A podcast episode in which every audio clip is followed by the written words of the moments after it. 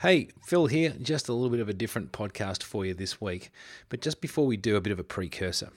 We first met Harry Young through uh, a mutual friend. And for us, he was a good story. He was a young guy trying to get a pro license in the world of triathlon. And he, in fact, has just done that. But what we uncovered when we spoke to him was far bigger. As you know, I love to have a, a chat and opinion. But Harry made us actually sit still as we listened to his story. Having recently gone through an episode myself of trauma and listening to Harry's story, it really resonated to me. It's interesting, it's down to earth, and it's something that we all really loved listening to and, and appreciated him sharing what has obviously been a, a huge few years um, for a young man making his way, not only in the triathlon world, but in the world itself. Uh, I'll pipe down now and let you listen. Um, wade through the first few minutes of banter before Harry gets started properly, uh, and I'll let you uh, make your own minds up. But for us, uh, it certainly was a compelling story. This is episode 32, and we're talking to Harry Young. You're listening to The Life of Tri. It's triathlon for your ears.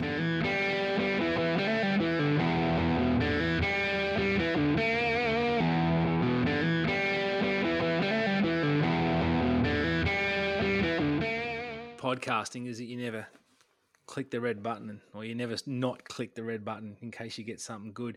Uh, Harry Young. Hello. Good to, well, good to be across the ways from you, my friend. Uh, Absolutely. For... At least I can come visit you now out of lockdown. I know we're all free and easy now, just swinging in the breeze. It's all good. Yeah, it, all good. It must have been. I mean, I was regional, so I, mm. you know, I kind of got I got away a little bit with stuff. Um, you're a metro, I presume. How was that yes. for you? Metro, uh, far out. I would only describe it as going to jail without going to jail. it was, it was, it was great to know that you still lived in the in the CBD but you couldn't go to the CBD. Mm. Um, uh, it was a ghost. It was it was one of the most scariest uh, times of my life. You know, you would walk out of your home not knowing whether you were going to be hated by the public or get a fine for being too far from your home or you know being out too late or am i allowed to go to work am i not allowed to go to work can i go to the shop am i being watched am i going to catch something um, it was just, it was just a, an uncertain. Well, yeah, it was just that an uncertain emotion and an uncertain feeling. Like, I guess a lot of the world has felt, but you know, as as Melbourne, Victoria, and Australia, um, we were the most locked down city in the world. Yeah, it sucked. And it was um, yeah, to say the least. Yeah, it was a time, um, and it's still happening. I was talking to some people today, actually, um, you know, and every time there's a close contact in a school, the whole joint just shuts down, or the kids get shut down. More importantly, yeah, um, yeah, absolutely. And I, I don't, I would, I feel for the parents who have got younger kids or even teenage kids at this day and age, in over the last two years, because how how can they teach? How like I, I just don't understand how they can have a job and be a teacher and a guardian and have a happy life and a respectable husband or wife, it's oh man you know I, am in that category um, and i'm yeah. i was the double dose because my real day job is in education god yeah uh, that was what was i thinking um but but um and i got two you know smaller lads as yeah. well at my joint and um it was do you know what in the end you just go do you know what if you're wearing underpants and you're upright by midday doing some form of learning. I'm stoked. Well played. Off you I, go. I'm doing something right. do you know what it did do though? The proliferation of um of now you work in the bike industry as well, but we can we can talk to I suppose is the, the amount of bikes that people are buying at the moment. I mean, my my two got them during COVID, and fortunately yep. enough, um, you know, you know, we we we were in luck, but the kids they all just made BMX uh, happen again. They got you know on their yeah. dualies and mountain bikes and hardtails, and they went off and made jumps, and they had a ball. They had an absolute ball, and it got them mobile again. I I think the and how great was that? yeah yeah like a Like, it got- renaissance, it huh? got people, it got people out of, you know, my net. Well, my my family's over in in Perth, which is on the other side of Australia, and but they they weren't really struck with COVID, so they were still on on you know the the, the PlayStations and on the internets and stuff. And I'm just thinking, the amount of kids now that all they want to do is ride their bike because that's all they can do. Yeah. And it's like scooters or skateboards or even surfboards. All they wanted to do was go outside because they were sick to death of, of you're right, being locked in, locked down, and they wanted to relive the uh, late 80s, early 90s. Well, that's and that was my prime. That was in, I mean, Yeah. I, now I'm old, right? I'm an old bastard. But my when I grew up, I would have grown up in the late seventies um, and early eighties was when I was that kind of age, and that that was just par for the course, right? That's what you did. You Mm. just you know you got on your bike because there wasn't the internet, there wasn't um, there was like four channels. You weren't doing any Netflix. That wasn't even around. There was none of that back in the day. But it was it was nice to see a return because you're right. The Groms down here were either in the water surfing or they were on their um On the their treadlies. bikes. Yeah, just and man, they made these massive bike parks. They're these little guerrilla bike because the council down here didn't like it. So all these kids got real smart. It was hilarious. They started building all these guerrilla bike um, tracks everywhere. Now the kids around my area found a bush reserve and they built the most amazing little bike park in there with gap jumps, tabletop jumps, um, all the things that you'd you'd need, and kept it quiet from the council until some Karen walked in and blew the joint Oh. up. And then the council came and bulldozed. What pack of assholes! The council came and Yeah. bulldozed it. Um, and kids won't dig in your garden. You ask a kid to go plant a bush or, or a plant or something, and they're going to tell you to get stuffed. Man, they were hauling. I mean, they might as well got an excavator in. They were hauling tools in there like champions, and I knew where they were doing it, and I honestly couldn't care less because, to be fair, Yeah. my my my groms are in there as well helping. Um, but It's amazing what they can do yeah, in that's a what I'm saying. In- time. industry. If only our council could do something that quick. I know, like it's just bullshit. Like the council were proper asses in this in this um, area, and and they were unflinchingly stupid.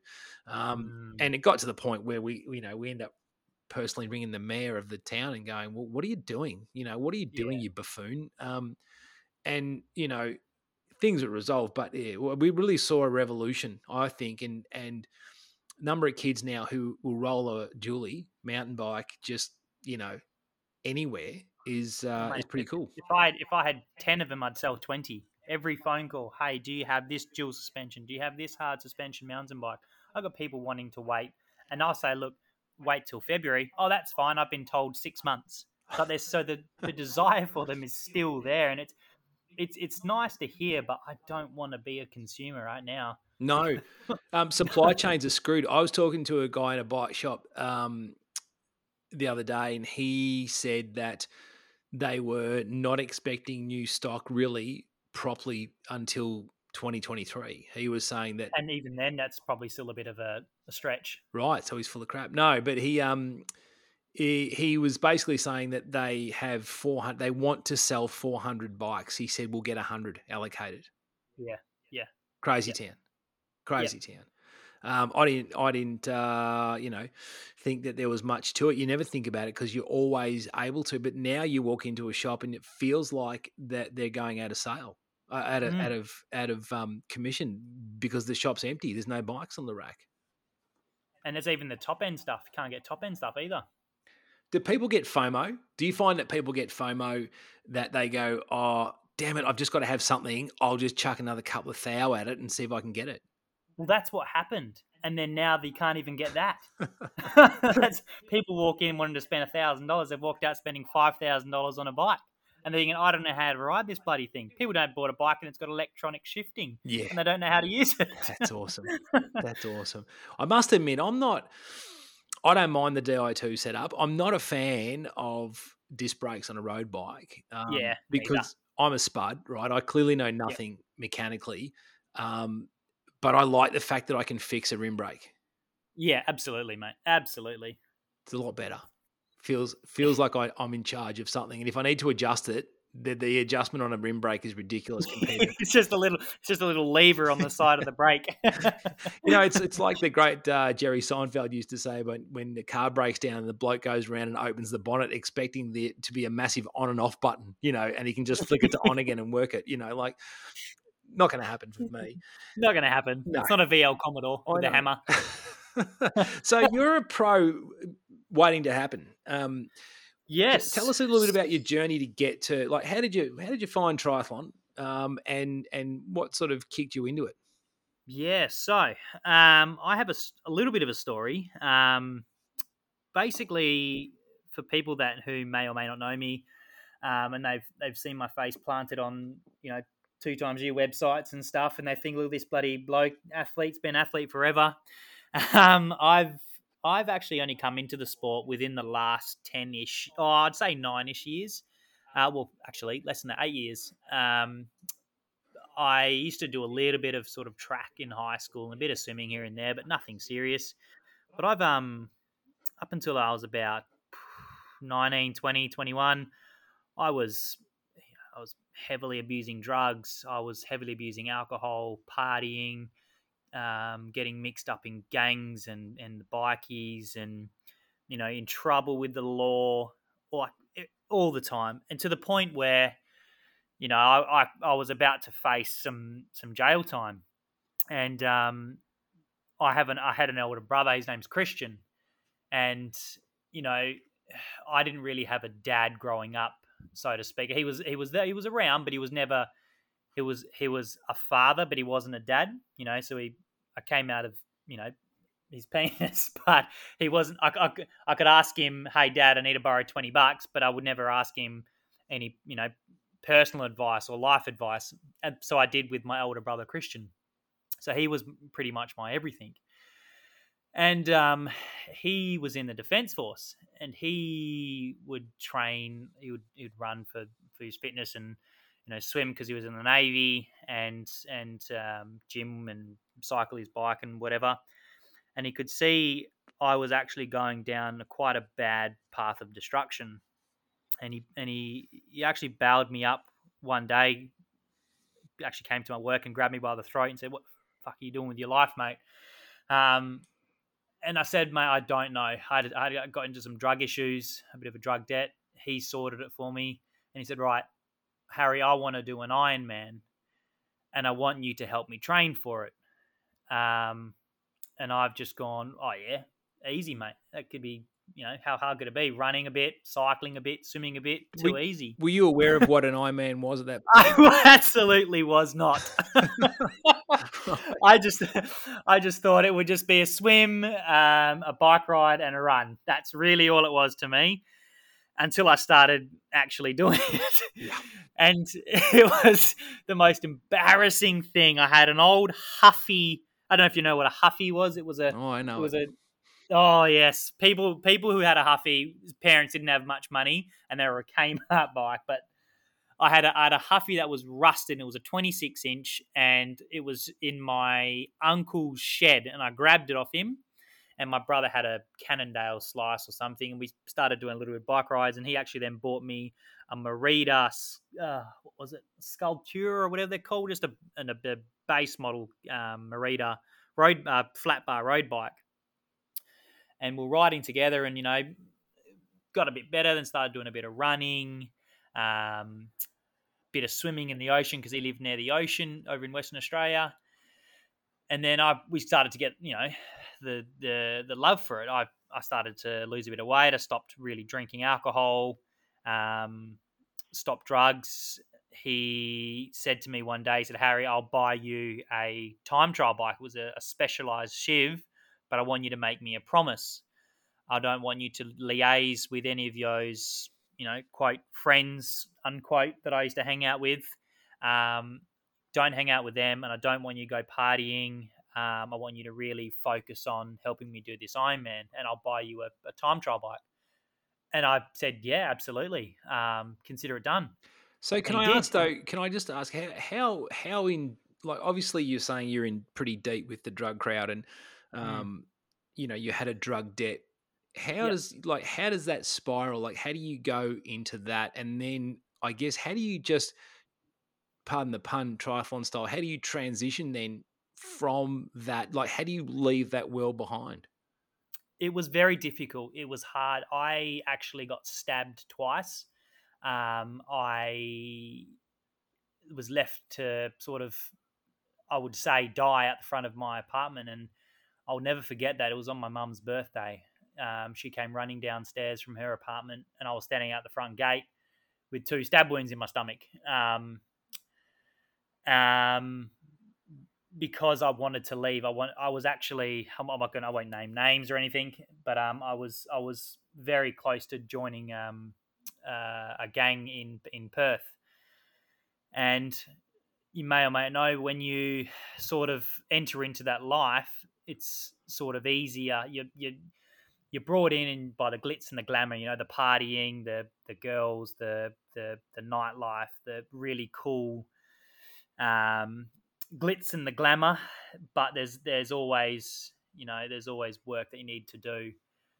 Um, once again, without going deep into it. Yeah, and is that I, obviously I, that's legal work that you've got to do? Absolutely, yeah. it's no, it's I, it's not, it's not good. It's I see people now, and I'm th- I, I don't know how to explain to them you don't know what you're doing, mate. It's it's a world that looks pretty, but once you're in it, it's it's a dark, dark place. It's it's not good. It's not a good world. Um, and they don't care about you, mate. That dark side of the world do not give a crap about you. You are just you are just a speck in there. You're you, you I don't I can't even put into words. You mean nothing. You you yeah. you are just a pawn on their chessboard. Um, and it took me it, it I loved my brother with my whole heart. He was my absolute everything. Um, and he he I don't know what made me do it. He obviously made me do it. I didn't have a drug problem, so it wasn't I wasn't like an addict. Um, it was it was still very recreational, but like I had to do something which was very illegal, which I sort of didn't. Lucky my mature hat popped on, and um, and I chose not to do it. But but the repercussions of walking away was, you know, a beating and a stabbing, and you know, a message really. And yeah, that that was a real eye opener that I de- definitely didn't want to be in that world. It's a fair and, message, isn't it? I mean, Jesus, it's um, yeah. So once you've sort of got to that point and you're is that when you were able to be somewhat released from that group and you know look at alternative lifestyle it, it not really it was a release because i had already started not attending parties and not going to places i was normally at and i was distancing myself from those people because i was staying at my brother's house i was living with him we were training you know getting up at sort of 6 a.m going for a ride, going for a run, going for a swim. So I was, he was, you know, I was effectively training 15, 20 hours a week with him. I, so I didn't really have time to go hang out with these, you know, other people, um, which was that distraction he wanted to create for me. Um, and because I did respect him massively, I didn't want to let him down by saying, "Hey, I'm going to go back to that world," even though you said I promised I'd buy you this this this specialized um, TT bike. Um, but once once I sort of got away from it, um, about six months, oh, five months after it, after the whole incident, and you know, they sort of let me go, stopped contacting me. Um, we did our little first triathlon together, a little local sprint distance one. And that's when it really started. That's when we first caught the actual bug for triathlon.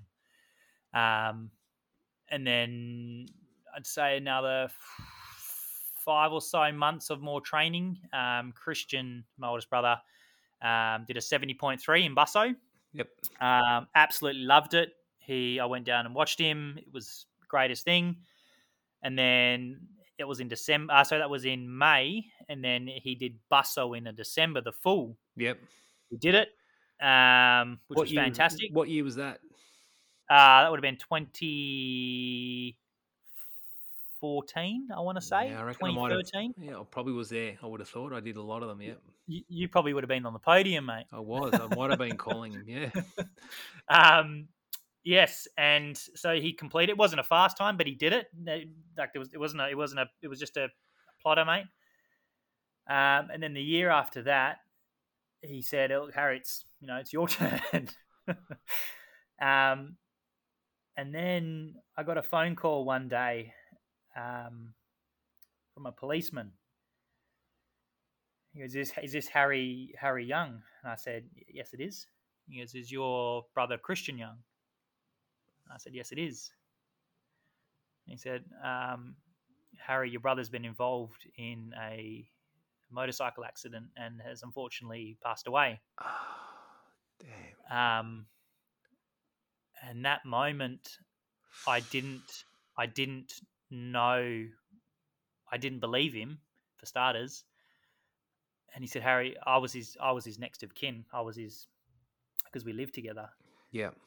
He said, you need to come down to um, Charlie Gairdner Hospital and identify your brother's body. I still didn't believe him. I was just in utter shock. Um, drove down there, um, walked into the hospital, walked to the front desk. I said, "Hi, um, my name's Harry Young. I'm here to um, see my brother Christian Young." Um, the nurse, you know, typed typed the name into the computer, and you know, nothing came up.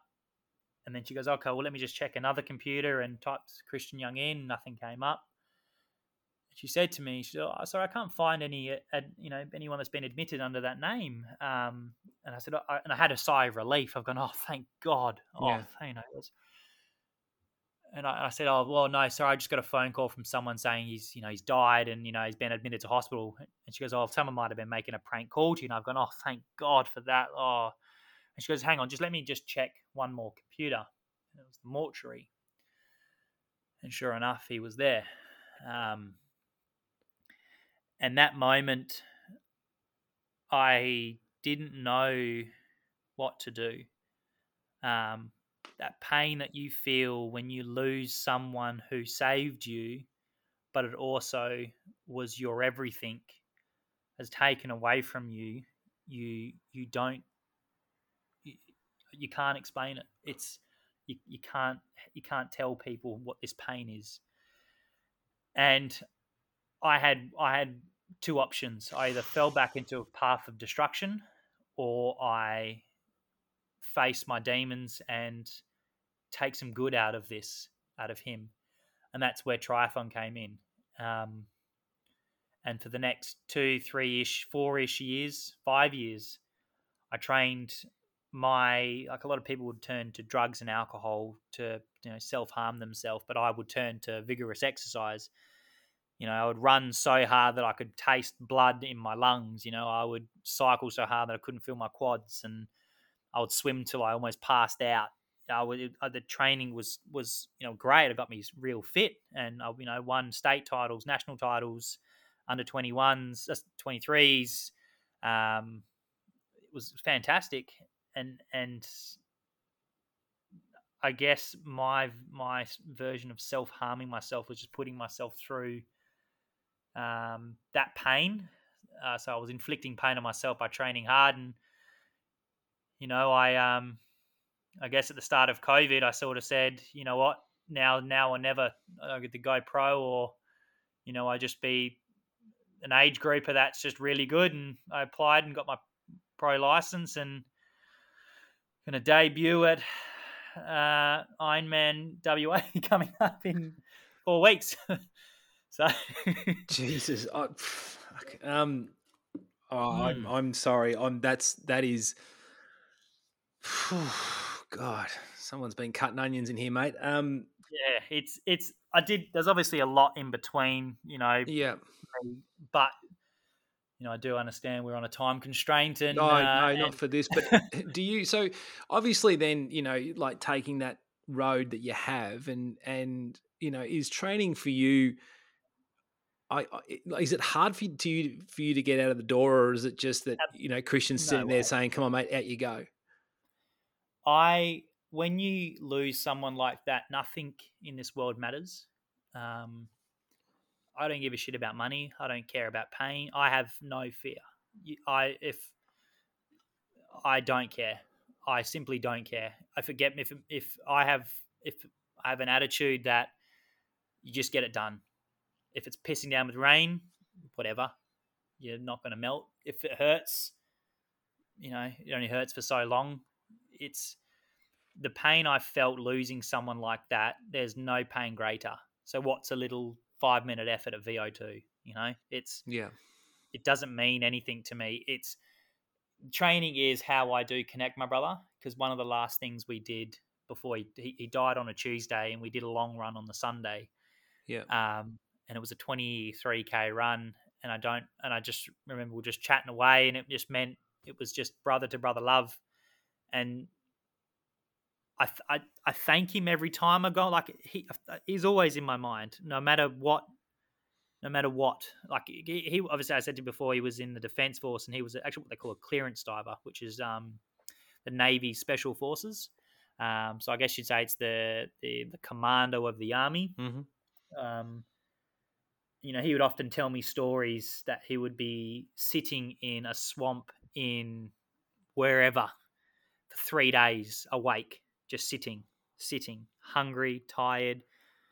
And that pain, once again, is greater than what anything we would experience in a half Ironman or an Ironman or a, a sprint distance or Olympic distance, you know? Yeah. They they feel real pain. So what's a little bit of pain getting up at 4 a.m. or, you know, riding at 300 watts for an hour or something. so was he still on active duty when he passed away?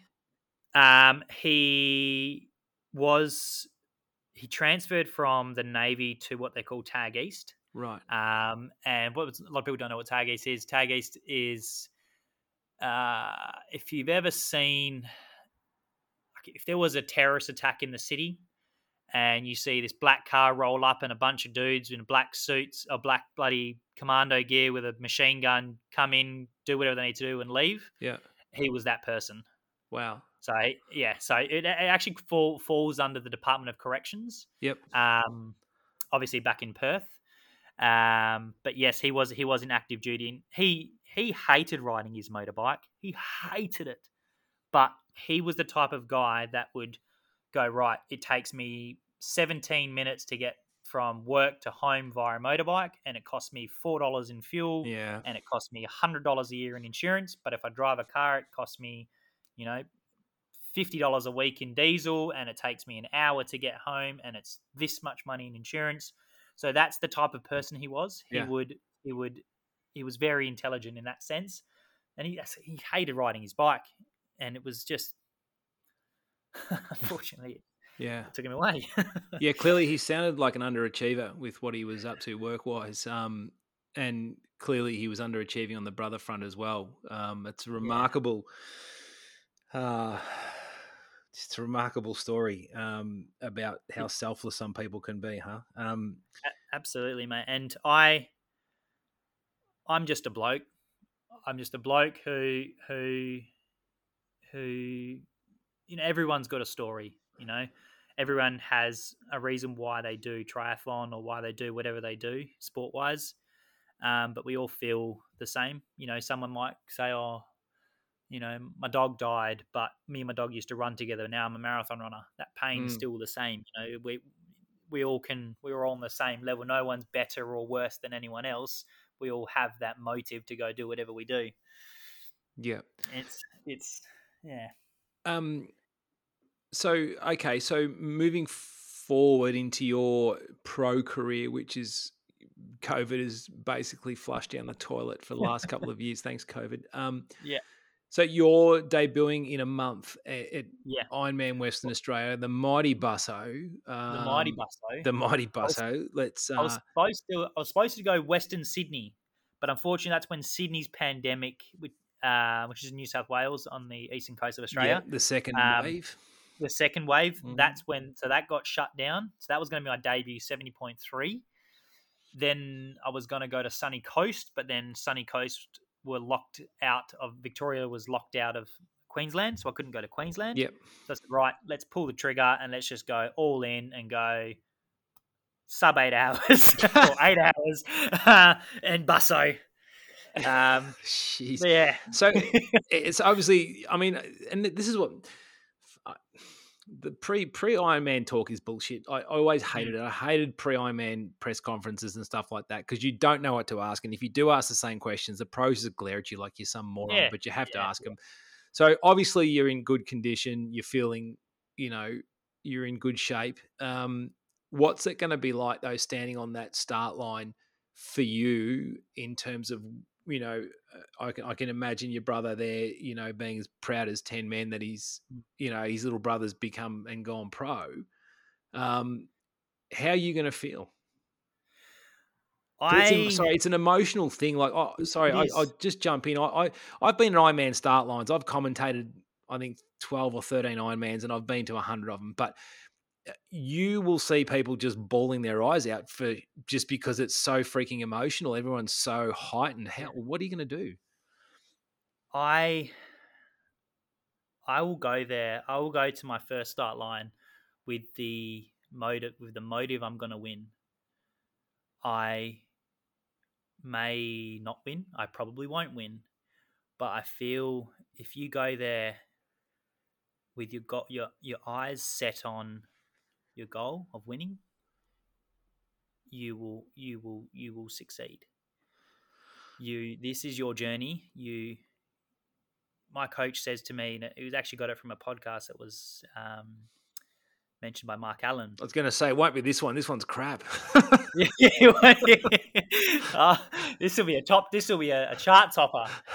um, it's he. He said my coach is very clever. He he will train me. He said, Harry, this is what you're expecting. This is your goal. If you do this goal, you'll you'll be happy. But let's take you past that goal. You want to do an, an a sub eight ten. You can do an eight ten Ironman. Cool. Let's push you to do an eight hour Ironman. Let's train you to do an eight Ironman. So when you do your eight ten, you've succeeded. But we'll train you past that. You know, you'll. It it was. It's very.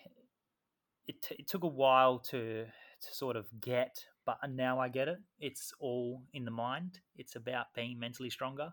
And I Mm. feel that no matter how fit you are, starting on that start line, yes, everyone's emotion, emotional, but this is your job. This is what you do. This is what you've done. You've you've you've sacrificed twelve, you know, a year, two, three years of your life, lost friendships, you know, lost experiences, lost opportunities for this single moment. You, can't let emotion get in the way of it. You know, turn emotion into into fuel. You know, you you stare down the barrel of the gun and just go. Like for me, it, it's yeah, I'll be lining up with people that I've looked up to, you know, for years and thinking, far out, I'm never going to be side by side with you. But take it as a, you know, a blessing, a privilege. You know, you're privileged to be there, and you've earned the right to stand there. If someone's willing to give you a license to race with the best in the world, hey, that's you're obviously somewhat good enough to be there. Which wouldn't have you wouldn't have let you get your license. and and do you feel like I mean it's hard, isn't it? Like being a new pro, given the raft of races that are you know that are now happening and what we're seeing. Of course, the weekend showed us, you know, Yeah. another name who is clearly in a Oh. different. world of his own. Yeah, um, I mean, to be honest, every man and their freaking dog called it. It wasn't a surprise. I don't think anybody was surprised. Um, Kevin Mackinnon probably because he just doubts everything I say. Um, but then he's not that important. Um, I'm still drive by on that guy even when he's not around. That's terrible. Um, but so do you feel like like do you, you know knowing that sub eight is the new black, and if you can't run a sub eight Ironman, then you are not in any you know Yeah. is that pressure for a new like for a rookie pro coming in or is it just you know what I, i've got the tools or how do you approach that So I don't have you know the the funds to go and live in Sierra Nevada at elevation and you know train all day every day. I'm an average Joe Blow that has a, a nine to five job but still manages to fit in 25 hours a week training. Um, I I'm entering it with is I just need to be the best that I can actually be. Um, I'm hey, I may never do a 740 or a 735, but I will try and leave everything out there to accomplish it. it's it's you got to work with the tools you're given. I often say to myself, "Yeah, hey, you might swim faster than me, and you might bike, you know, stronger than me, and you might run faster than me."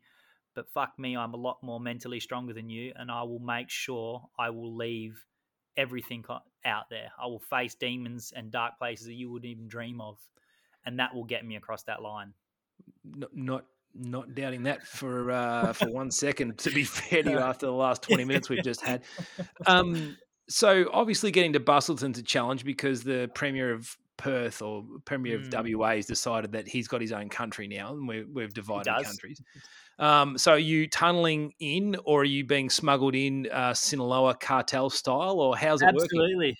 Um, so, I've actually made a deal with my former gang. um, nah, I've I've applied.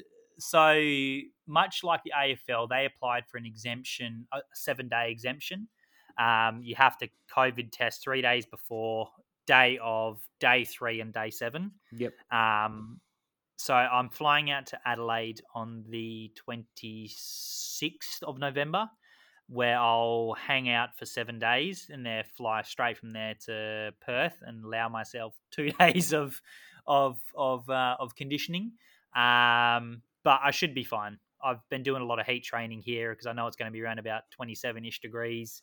Um, so I've been a lot of workouts with a jumper on or a heater on or yeah um, you know, running at the hottest points. So that's my goal. Um, I'm still waiting for the tick of approval from is it the, what they call the G2G, which is uh, West Australian Police and whoever the governing bodies are to approve it. But I should be okay. Um, I just had to get a few stat decks signed and you know places I'm going to live and for seven days and prove that I am a West Australian resident and oh it's been an absolute nightmare but you know should we should be good. I've got the tickets booked and you know they sort of have to arrest me and turn me away at the other end if to, to not let me in so sounds like they need to be you know half decent athletes to catch you. Now um where do we so in a fast forward a year what yep. what's what do you think like, where are you predicting your career to be?